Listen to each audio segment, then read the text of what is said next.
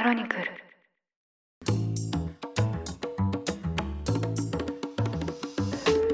おはようございます。2023年11月23日勤労感謝の日、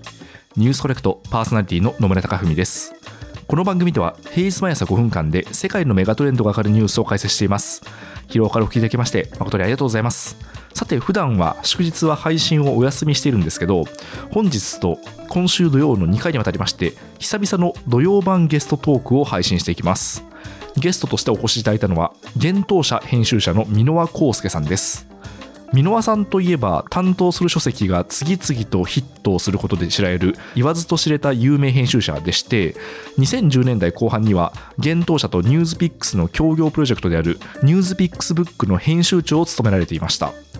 で、実はですね、私はこの件にかなり関わっていまして、協業プロジェクトのニューズピックス側のマネージャーを務めていました。ということで、箕輪さんには一時期共に戦った仲間というですね、シンパシーを感じています。そんな箕輪さんなんですけど、今年の秋に著書を同時に2冊出版されました。そのうちの1冊がかすり傷も痛かったという本です。この本は2018年、まさにビジネス書ブームを牽引している最中に書かれまして、14番部のベストセラーになった死ぬこと以外かすり傷の内容を訂正していくという構成になっています。帯にも意識高い系ブーム後の脱競争論と書かれている通り、競争から脱競争へ、箕輪さんの考え方の変遷がよく表現されている本です。なぜご本人は考えを変えるに至ったか、その背景にはどんな時代状況があるのか、じっくりと伺いました。それではインタビューの様子をお聞きください。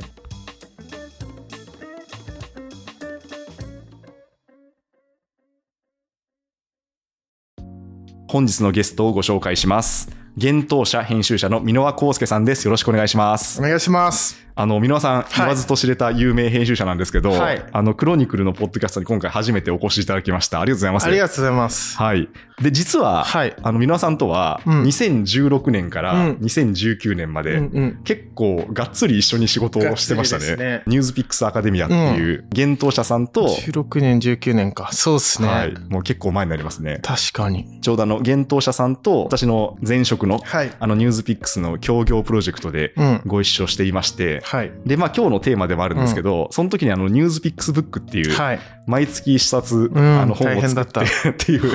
結構なかなかのスケジュールで、今思って絶対やんないな。そうですね、その仕事をしていたってこともありまして、はい、まあ、その辺も振り返りながらお話を伺っていきたいと思うんですけど、はい、今回前後編に分かれていまして、まず前編ではちょうど箕輪さんが9月に出版された新刊、はい、かすり傷も痛かったですね、はい、こちらについてのお話を伺っていきまして、で後半ではちょうど同じタイミングで、そうです、同じ日です、はい、同じ日に出されたこの怪獣人間の手なずけ方、はい、こちらですねについて伺っていきたいと思います。1冊目の、はい、かすり傷は痛かったなんですけど、はい、表紙の通り、2018年に出版された死ぬこと以外かすり傷のアンサー本なんですよね、はいはい、そうです、はい、変化みたいな感じ、変化みたいな本ですよね。でちょうど今ここに、はい、私の本棚にこれがですね、見つかりまして、これ2018年のかな、色がもう強いもんね、黄色ですね、うん、確かにこうやって並べるとね、ちょっと、雰囲気が違うなっていうのがあるんですけどね、うん、まず死ぬこと以外かすり傷が出版されて以降、はい、かすり傷も痛かったを出版するまで、箕輪さんの身に何があったのかっていうのを伺ってもよろしいですか。そのかすり傷も痛かったにも書いてるんですけど、死ぬこと以外かすり傷が出て、はい、僕その直後にいわゆる文春法っていうのを受けさせていただいて、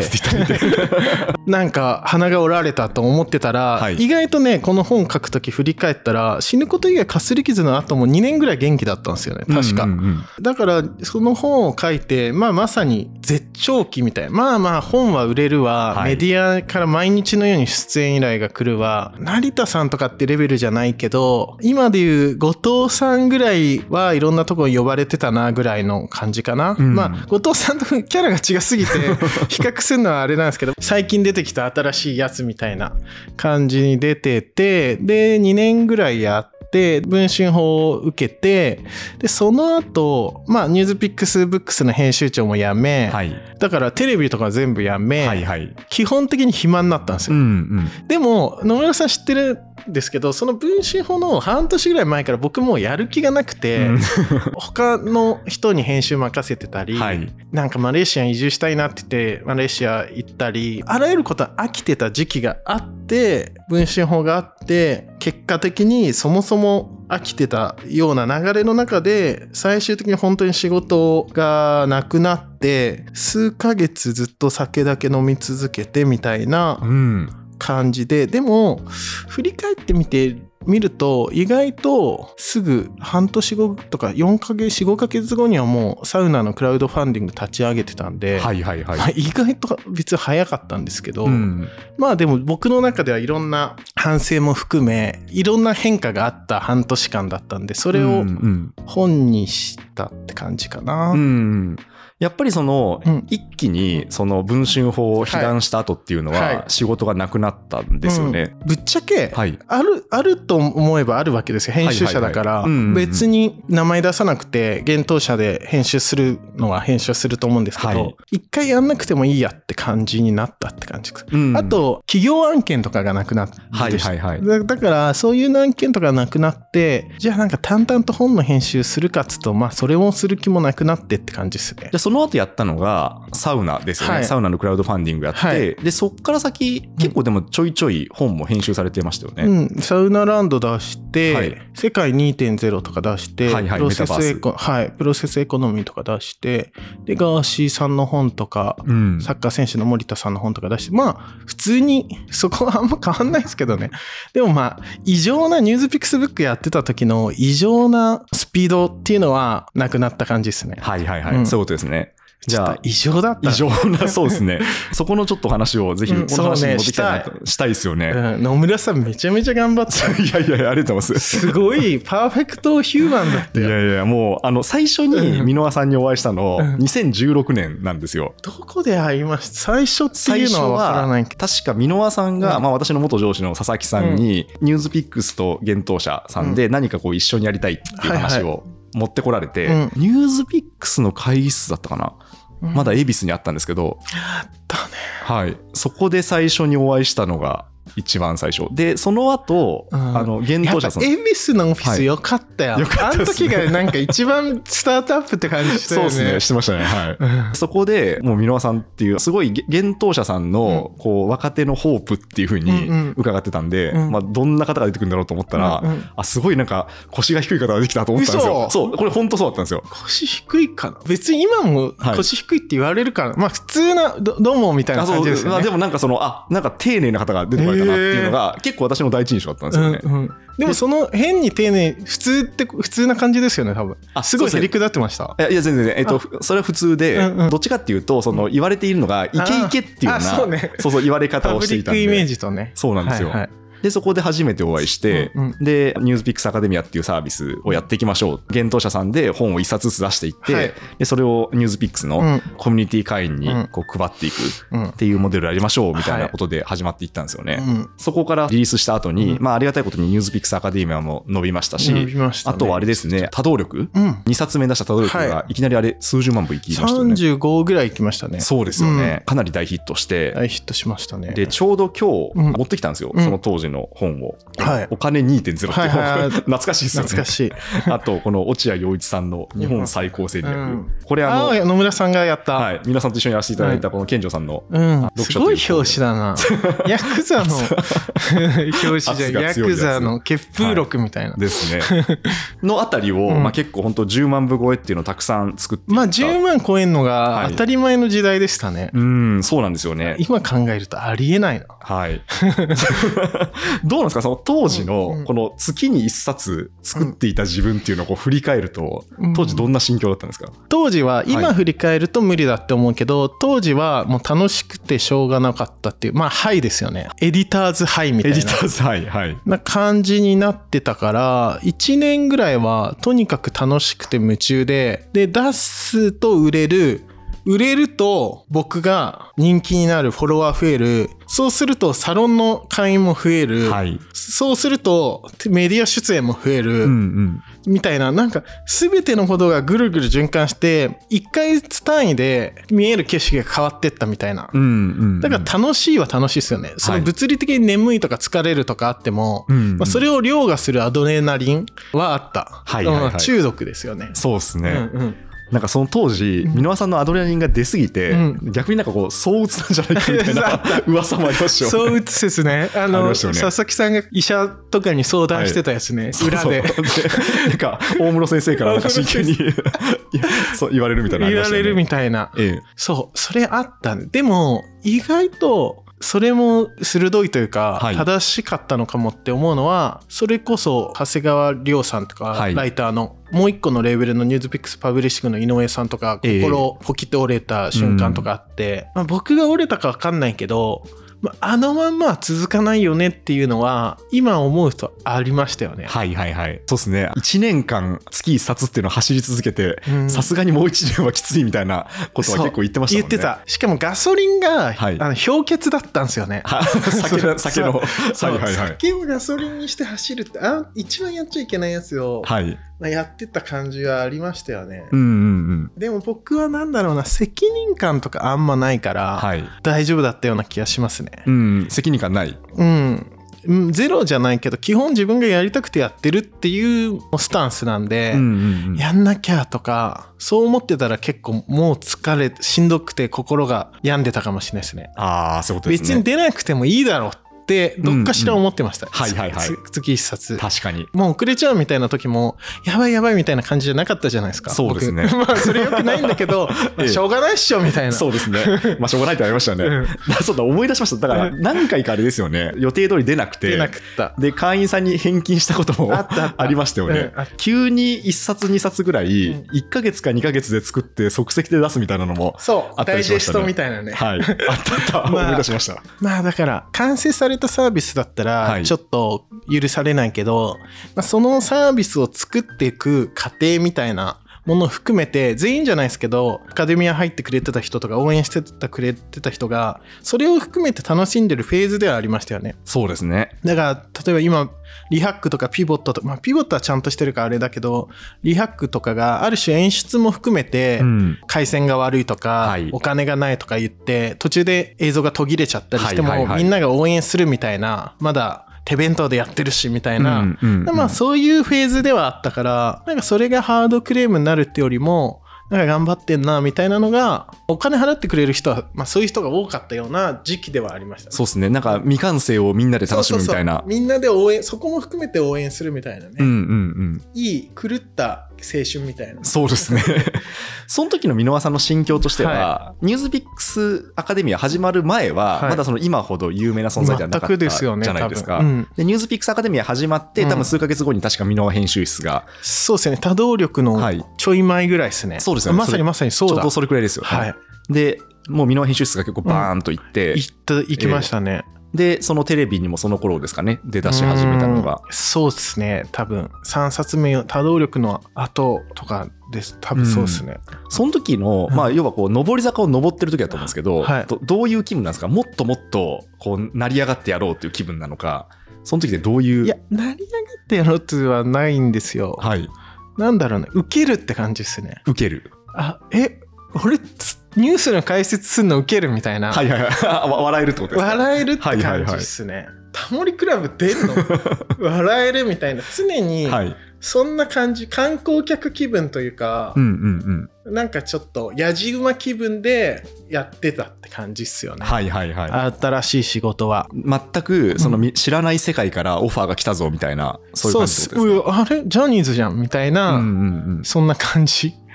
あれの芸能人だみたいな、サンジャポ出んのかみたいな、うん、まあ、そんな半分遊びみたいな感じですよね。はいはいはい、うん、なんかそれで言うと、うん、最初のうちは結構そういう風に、まあ、こう観光客っぽく、はい、全くこう新しい仕事が来たっていう、うん、なんか新鮮な気持ちがあるじゃないですか、はい、うんうん、それがだんだんとテレビに出ることが当たり前だったりっていう、やっぱそういう時期もあったんです。早いんだよ多分飽きるのが1年以内にもう惰性になってましたよね、ええ、あ、そうですか。普通に番組中スマホいじって、うんうん、メールするし、普通に会社の出勤みたいにスッキリとかサンジョブ行ってましたね、最後の方あ、まあ今日もかみたいな、今日もかみたいな、からそのある種両面あって本当にだれてた部分と、あ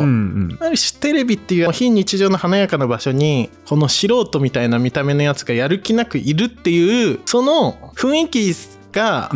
受けてるなっていうのも含めでしたけどね、はいはいはい、僕があんまりパリッとした格好をして用意してきたセリフを言うんじゃないところが逆に新鮮に見えててテレビの人が喜んでたから両面って感じですよね、うんうん、そういうことですね、うん、芸としてやっていた部分もあるし、はいうんまあ、実際だれてた部分もあったってことなんですねどうなんそのだれてた時っていうのは、はい、例えば、うん、曲とか出されていたと思いますけど京介ね明日復活するんですよ。あ、そうですか。するんですね、沖縄で一夜限りのやっぱりその自分としてはテレビに出るだったりまたそもそもの本を作るっていうところがもうある意味片手運転でもできるようになっていってそう、ね、で、うん、ちょっとやっぱそのチャレンジを作んなきゃなっていうの思いがあったんですか。いや全く。あ、そうですか。全くです。本当にふざけて、はいはいはいはい、歌手なんてやるって言ったのを覚えてないですよ。飲み会で多分言ってて、話が進んで嫌ですって言うのもダサいみたいな、要は一発芸やれって言われていや本当嫌ですっていうのも盛り下がるなみたいなぐらいのレベルです。うんうん、常にそうです、はいはい、常に受け仕事で自分がやりたいと思ってやったことがあるかって言ったら、振られて全部断んなかっただけですよ。ああ、そういうことですね、うん、オファーがあれば、うんうん、その水道橋博士と格闘技やんのも、はい、別にやりますけどみたいな、うん、堀江さんですよね。確かに堀江もんが、水道橋博士と僕がツイッター上で口論してんの見て、はい、じゃあ格闘技で決着つけようって言って、それはすげえでっかい会場で戦うことになってアベマが中継するみたいな、はい、ふざけたことが大きくなるみたいな感じですよね。そういう時期って時代の風に乗ってるとそういう時期ってあるじゃないですか。周りから見ると何やってんだか分かんなくて本人もよく分かんないけど、はいはいうん、まあなんか盛り上がんなみたいな。そうですね確かになんか多分その時をこうギュッと詰め込んだのが箕輪大陸っていう映画があったじゃないですかあれ箕輪さんを1年ぐらい追いかけた映画ですよね。追いかけたですね。2017年8年ぐらいの、そもそも格闘技やっていたりそうです、ね、本を編集していたりその頃なんだよ箕輪大陸ってって話ですからね。そうですよね、うん、あれ何でしたっけ、情熱大陸は来ないから自分で作ったんでしたっけ。そうですそうですよねもう待ってらんねえっつってはいはいはいあれ確かに私なんかお客さんとしてお台場まで見に行った記憶が申し訳ないあったんですよね。いや面白い映画だなと思っていや1年追いかけてたくせに、はい、誰もドキュメンタリーの作り方知らなかったから、はいはいはい、ドキュメンタリーって結局軸がないと、はい、なんかの試合に出るとか、うんうんうん、なんかのコンテストに応募するとか一冊の本作るとか、はい、軸がないと単なるその人の面白名場面集になっちゃうって、うんうんうん、最後に気づいて、はい、もう今から何か一個のものを追いかけるの無理ってなって、はい、で格闘技しかなくねってなって、はい、だから僕の編集者の映画なのになんかボクサーのドキュメンタリーみたいなわけのわからん仕上がりになって僕も初めて見たんですよ、そのお台場で、はいはいはい、びっくりした。完成品をその場で見て1秒も編集してないやんと確かに確かにそうですね。ボクサー映画でしたね。あれはボクサー映画だった。確かにな。そうか、だからちょうどその時の濃いネタとしてボクサーがあったから、うん、あったそれに寄せたってことですね。今から間に合うのはボクシングしかないよってなって、はいはいはい、それを密着したんです。そういうことですね。いやめっちゃ面白いですねなんでそうですよね。だから結構作品とか箕輪さんがこううわーっていう風に出られてた時の象徴的な作品だなと思ってたんですけどね、うん、作品っていうのもあれですけど ね、うん、でもそれで言うと、うん、ニュースピックスブック1ヶ月に2冊出していって、うん、私もニュースピックス側のこう運営というか運営兼編集として関わっていたんですけど、はい、10万部を結構もうバンバン超えていったじゃないですか、ねうん、このメッセージが受けたのはどういう社会的背景とか要因があったっていうふうに思われますか。まあ、なんか簡単に言うと自分をアップデートせよみたいなことですよね、はい、お前は何者だとかですよね、うんうん、あとさよならおっさんとかですよね、はい、ある種若い世代にとってはテクノロジーが変化したりなんかいろいろな状況が重なって若い世代の当時僕が30ぐらいで32とかで32とか以下ぐらいの人たち起業家を含めそういう人たちが世の中を完全に塗り替えるんじゃないかっていう幻想がありましたよね、うん、でみんな思ってたし起業家とかも、はい、でそれをロックスターのように若い子たちが今のなんかブレイキングダウン出てるやつとか YouTuber に憧れるように憧れてたって感じですよね、うんうんうん、だからあらゆるメッセージが刺さったし熱狂を呼んだ、うんうんうん、今はその役割は起業家じゃなくてじゃないですね、正直 YouTuber とか、はい、うん、に完全に移ったなっていう、うんうんうん、だから今のその2023年の YouTuber とか、まあ、ひょっとしたらもっと TikToker に移ってるのかもしれないですけど、そうもう移ってるかもしれないけど、いろいろ言われてるからあれだけど、上り上司の時だったコムドットとか、はいはいはい、まあ、ヒカルくんとか DJ 社長とか何やってもバズるし、どっかでイベントやるって言ったら若者が異常に押しかけてみたいな、僕らはそんなレベルじゃなかったけど、まあ 似たような若い人たちが希望とする場所がこのビジネスであり、うん、起業家であったって感じですよね。そうなんですよね、うん、だからその時代が当時を生きていただったりハマっていた、はい、まあ、今のどうでしょうね、うん、30代半ば以上ですかね、うんうん、は割とこうピンとくるんですけど、うん、ひょっとしたら20代の前半の人とかはそんな時代があったんですかみたいなことを思われるんですよね。そうっすよね、まあ、ある種普遍的に起業家が憧れられるとかっていうのはあったとしても、はい、流行りもん的にわって現象になるっていうのは、まあ、今はあんま想像つかないですよね、うんうん、そうですね。自分をアップデートせよとか、うん、まあ、そういうふうにさよならおっさんとか、うん、その手のメッセージっていうのが、まあ、訴求力を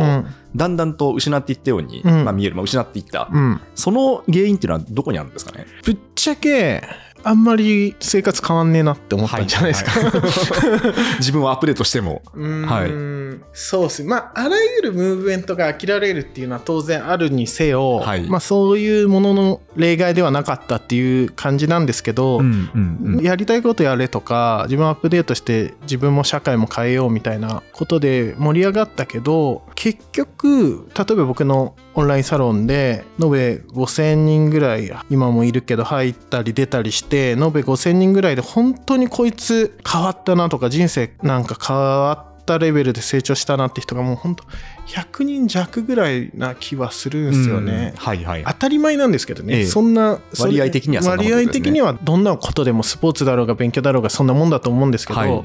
あ、そんなもんだなってみんな気づいて、うんうんうん、ある種熱が冷めてったみたいなのはあるんじゃないですかね、うん、うん、頑張った結果、まあ、意外に自分の人生変わんないぞと、うん、そうね、それがまあ個人レベルで、あと大きな世の中の変化としては、はい、不況になってコロナとかも来て、どっちかしたらある種幻想も含めたいける感みたいなのがなくなりましたよね、はい、それが説得力を持たなくなって、うんうん、まあ、個人も世の中もって感じ、はいはい、まあ、大体個人と世の中っていうのは連動してムーブメントを作ると思うんですけど、まあ、両方とも内向きって言ったらあれだけど、まあ、現実路線に戻ったって感じですよね、うんうん、景気がいい時に自分も何かになれるかもしれないみたいな、まあなりやすいんですよね、景気がいいと。まさにまさにそこだったと思います。で、僕もそういうムーブメントを煽ったみたいに言われることはあるけど、はい、それは悪いとも思ってないしっていうのは、僕自身それに煽られて景色が変わってったから、うんうん、自分で自分を煽って、はい、自分の景色が毎月変わってることをいろんな人にもっといろんな人にって思ってやってって、で実際変わった人もいれば変わんなかったことも人もいるっていう、まあ至極普通のことだった気はしますよね、うんうん、あ、でもそうですよね。確かに箕輪さんってその、うん、堀江さんのやり方をもう忠実に多分誰よりもトレースしてうわっといったっていうのをおっしゃってましたよね、うんうん、堀江サロンを真似してみんな編集室作ったし、はい、多動力編集しながら、あ、こうやって仕事って、まあ、ある種雑でも鬼のように見切り発車して、うんうん、どうにか成功するのを100個に1個でも成功して転がしてきゃいいんだみたいな、はい、それをめちゃめちゃスタートアップっぽいやり方を、うんうん、こう出版会でやったらそんなやり方する人いないから、うん、それこそ発売前の本を出しまくるとか、ある種起業家とかスタートアップのやってる人たちのやり方をこの社用産業の出版会で一人だけ鬼のようなアクセル踏んでやったでうまくいった、うん、だから旧対然としてるとこにいる人は同じようにやれば絶対世界変わるって強く信じてて、だから、まあ、強く信じてないと伝わんないんで強く信じてたから伝わったと思うしみたいな感じで、もそんなみんなができるわけでもないみたいな感じまあこの本書くタイミングで、うん、やっぱ改めて振り返るとそうだなっていうふうに気づかれたってことですか。そうですね。ただね、微妙なのは、はい、当たり前の話になっちゃうんですけど、はいはいはい、人それぞれだなってそういうやり方が合う人もいれば、うんうんうん、合わない人もいて、はい、だから逆にこういうそのムーブメントを否定して、うんうん、いやそんな何者かになるとかやりたいことをやるとか嘘ですよと、騙されない方がいいと、言って、そういうんじゃなくて、自分の人生そこそこなんで生きようみたいなメッセージがもう全否定してそれになるっていうのもそれはそれでおかしいと思ってて、うん、だから日本って価値観が盛り上がると全否定して次になると思うんだけど、はいはいはい、基本的に全部いいも悪いもあって、うん、合うか合わないかみたいなことが全てだと思うから、うん、いろんなやり方あるよねっていう感じ、うんうん、僕だけじゃなくてその時期の強い主張を今回5年ぶりに反対側から書いてみるっていう企画ですよね、うんうんうん、それをやることによって相対的にあの時の考え方とかを見ようっていう試みをやってみたって感じ、うんうんうん、ああそうですね、うん、でもそれは結構私も思って、その死ぬこと以外ガズリキズのメッセージって古いかって言ったら古くないというか、そうなんですよ。僕、これを死ぬガズリキズムに痛かったを書くために読み返したら、まあ、ちょっと言葉が青臭くて恥ずかしいみたいなのがあっても、うんうん、ある種普遍的なことを書いてるだけで、どの自己啓発書ビジネス書ともそんな変わんないんですよ。エピソードが僕なだけで、うん、だから別に仕事論としては正しいけどなみたいな、うん、そうなんですよねそうでも確かに皆さんがおっしゃる通り、うん、向き不向きはあるだろうなっていうのは思いますよね、うんうん、結構やっぱりですか、そのガズリキズムも痛かったを書いていって、これなんかすごいユニークな構成ですよね。もともとの本にこう赤字で、はい、こういう風に赤字を入れていって、うん、で直していくっていう構成なんですけど、うん、やっぱこれを作る上では別のもうちょっとこの成長じゃないところに価値を置いた人の顔を浮かべながら書いていったっていう感じですか。いやそれはもう僕ですね。あ、そうですか。嘘はついてなくて、なるほど僕が今の僕の考え方、うんうんはいはいです、うんうん、でも真反対ってわけでもないんですよね。ある種反対ディベートみたいに両方の立場をやってみるっていうこと、うんうん、だから自分を茶化すみたいなのに近いですかね。はいはい。だから僕茶化すの好きなんですよ、いじったりするのが。でその人のこと嫌いだったりするわけじゃなくて、茶化すのがなんで好きかっていうと、茶化すのってその人の実際と要はパブリックイメージとか虚像のズレを指摘する行為だと思ってて、うんうんはいはい、でそれはみんな言語化できなかったけど、なんかその人に対してうさんくさいなとか、うん、痛いなって感じていることを言語化することが茶化すってことで、うんまあ、ひろゆきさんとか成田さんとか要は茶化し芸なわけですよ、はい、有吉さんもマツコ・デラックスさんも要は世間とかタレントを茶化して、そうだ自分が言いたかったことなんだっていうのをやると、うん、だから茶化すって実像と虚像の間のズレを白日の下にさらすみたいな芸 で僕も好き、僕も多分得意でいろんなものを茶化してるんだけど、自分を茶化したって感じですよね、うん、そういうことですね、うん6年前のその自分を茶化すことによって、うん、逆に自分の核みたいなものもあって、だからいろんな感想がある中で結構ちゃんと読まれてんなってものは結局皆さん変わってないじゃんみたいな、うんうんうん、だからそういう要はちょっと態度とかスタンスは変わってもなんか根っこの軸はそんな変わってなかったりみたいな。そうですね、うんまあ、これ個人的な感想なんですけど、うん、脱競争論っていうと、うんうん、なんかこうどうしてもゆるふわな方というか、うんうんまあ、心の充足みたいな方に、うん、そういうメッセージでも書けるんですけど、うんいやもう全然箕輪さん仕事してるなっていうのを思ったんですよね。そうなんですよ、脱競争できないんですよね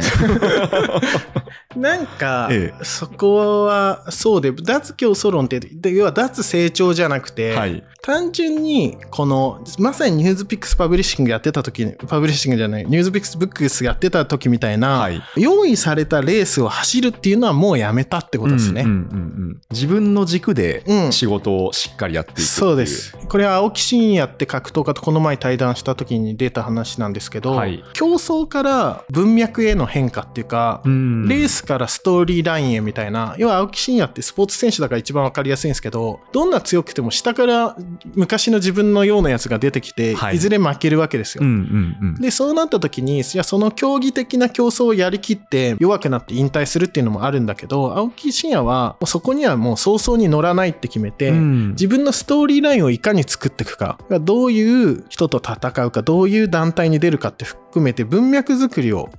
していったと。でそうすると強い弱いじゃないところにファンがついて、それは多少高かろうが買うよと、海外だろうが行くよっていう人がお客さん、うん、っていう競争から文脈作りに変わって、商品からブランドに変わるみたいな、うんうんうん、で多くの人は競争は若くて勢いがあって才能がある時はいけるけど、まあ、ずっと続けてたら単純に順位下がるだけなんで、まあ、つまんないし飽きるし、そうですね、うん、だから自分なりのストーリー作りに変わらざるを得ないし、うんまあ、それがまあ人生なような気がして、僕もそうなっていってったって感じですよね。確かに、うん、でもそれっておそらく全てのビジネスパーソンが直面することですよね、うん、要は体力で誰かに勝つっていう時期はもうそんな長くないじゃないですか、ね、長くないですよねまあもちろんその体力お化けみたいな人もいっぱいいますけど、その本半分ぐらい健康を害したって話ですか、ガンマ GBT でも下がったんですよね最近は。よかったです本当にでもそうですよね、うん、だからあらゆる人が割と多分ひょっとしたら30代とか40代で、うん、そういうこうギアチェンジをこの先今していかなきゃいけないのかなとは思うんですけどね、うんうん、まさにまさにそうですよね。ある種会社っていいとこだなと思うのは、はい、そんなむき出しの競争をいつまでもしなくても、ある種潰れない限り守られた空間で疑似競争みたいなもんやって、はい、で別に勝ち続けなくても、じゃあ君はもう部長でとりあえず OK ゴールみたいなことができるから、うんうん、まあどうにか楽しいと思うんですよ、はいはい、だから僕は一応会社員ではありながら、まあ、個人として戦ってる部分においてこれいつまで競争すんのみたいな、うんうん、てか誰敵みたいな、はいはい、別に僕は編集者としてトップ走ってるとかそういう意味じゃなくて、そもそも誰と戦ってるのかも途中よくわからないなるほど常に Amazon ランキング気にしたり、はいはいはいはい、本屋さん行った時に、ランキング棚で自分の本が1位2位とかないと、はい、うわ恥ずかしいって思ってたんですよ、うんうんうん、だからそういうのはもうやめたって感じですよね。そういうことですね、うんうん、自分の軸ですよね、まあ、ランキングってその誰かのレールですけど、うん、そう自分が好きで、うん、今回も本を売るために Amazon ランキング1位に取らないと、はい、本屋さんが大きく棚作ってくれないから戦略として1位に取りに行って取るみたいなのは楽しんでやるけど、うんうん、何かに動かされるようにレースから降りられない状態っていうのは、はい、僕はもうちょっといいわっていう感じだったって感じ、うんうんうん、そういうことですね、うん、なんか最後に伺いたいんですけど、うん、おそらくなんですけど、はい、かすり傷も痛かったがこう染みる人たちって一回死ぬほどやった後に、うん、いやもう本当そう、これが初めて染みるのかなって感じはするんですよね、うん、だからまだこれから上り上司の人は死ぬこと以外かすり傷を読んでもいいのかなって私は思うんですけど、いや全くそうだからこの本は、かすり傷も痛かったは死ぬこと以外かすり傷の本文も全部載ってるんです、はいうんはい、でそっちをまだ頑張る人は読んでくださいって書いてて、だからマガジンハウスに謎でもないですけど 3% ぐらい印税払ってる、はい、そうですね出版社から出版社払ってるんですよなるほど、面白いスキームですよ。そうそう、もうその本の文庫化みたいなもんなんで、はいこれサイバーエージェントの藤田さんからめちゃめちゃ珍しくというかほぼ LINE なんて来ないの LINE 来て、でめっちゃ面白かったよって来て、うんうん、若い人はかすり傷も痛かった刺さると思うけどいつまでも突っ張ってらんないから、本来は若い人は死ぬこと以外かすり傷が好きだろうけどいつまでも突っ張ってらんないから、本来はかすり傷も痛かったとセットであるべき本だよねってきて、やっぱそうなんだなと思って、うんうん、本当に逆に言うと長く続いてる藤田さんとか、はいまあ、そういうレベルの人って鼻息荒い時期はあったけどいつまでも鼻息荒くても組織が大きくならないし、うん、多分事故って終わる、はい、ある種の達観というか、要は物事の多面的に見たりある種小休止しながらもう長距離走を走るみたいな、そういう部分が大事だと思って、藤田さんがそう言ってくれたのを含め、だからサイバーエージェントなんて一番こう死ぬことでかすり傷読みましたみたいな社員が多いとこで、本来セットだよねみたいなこと言ってくれて本当確かになみたいな、刺さる人いるだろうし、なんか僕が生み出してしまった死ぬカスキッズみたいな人たちを、はい、死ぬカスキッズ、はい、救済しないといけないとまだ、日本兵のように、はい、やりたくて夢中でやってんならいいけど、戦争終わったことは知らずに、はい、山にこもってるやついたら、そうですねそう、はい、確かに武装解除って言われていけないですよね。それは武装解除していいんだよっていう、メッセージでもありますよね、はい、そうですね、うん、死ぬカスキッズそうですね、まだいるんすよ。あ、そうですか。地方行くとやっぱいっぱいで、まだいるっていうかそれはまだいてもいいと思う、若いってことは、うんうんうん、でもなんかそこにある種追い詰められてたら、まあ武装解除するっていう生き方もあるし、俺ももう武装解除したからっていう話ですね、うん、そうですね、うん、そっか、だからかすり傷も痛かったは長距離マラソンをするための本ってことなんですね。そうですね、仕事から人生へですね、うんうんうん、確かに。で若い時は人によるけど、うん、20代から30代前半は人生イコール仕事でいいと思うんですよ。そうですね、はい、ただ30後半から人生イコール仕事でいい人もいれば、うん、多くの人は人生イコール仕事じゃないってことも気づき始めて、でそうなった時にでもただただ奴隷のように同じレースを走るっていうのはしんどいよねっていう、だからいかに仕事から人生に切り替えていくかっていう感じですよね。そういうことですね、うん、いやいや仕事から人生への書だったってことですね。そうです、はい、あすごいなんか最後いい言葉で締めていただいてありがとうございました、はい、では前半はですねこの辺りで締めていきたいと思います、はい、でまた箕輪さんには次回ですね今度はもう一冊の新刊本、うん、怪獣人間の手なずけ方、はい、こちらについて伺っていきたいと思います、はい、では今日はありがとうございました。ありがとうございます。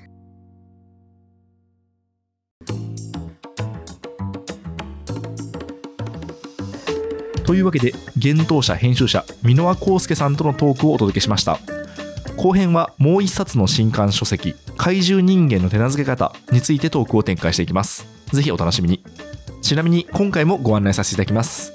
取材や収録、ビジネスの裏側をクロニクルサポーター会員の皆さん向けにボーナストラックとして配信しています。最近では合計で27本の海外出張編を配信しまして、クロニクルのビジネスモデルやミッションについて語る音声企業編を進行しています。現在は15本を配信しています。この番組の制作費用はサポーター会員制度で賄えておりまして、いつもサポートしてくださっている皆さん誠にありがとうございます。そしてもしこの番組に価値を感じてくださいましたら、まだでしたらぜひサポーターへの加入を検討いただければ嬉しいです。概要欄にリンクを記載しています。というわけで今日はこの辺りで失礼します。ニュースコネクト、お相手は野村貴文でした。番組への感想はハッシュタグカタカナでニュースコネクトとつけて X に投稿ください。もしこの番組が気に入っていただけましたらぜひフォローいただけますと嬉しいです。それでは良い休日をお過ごしください。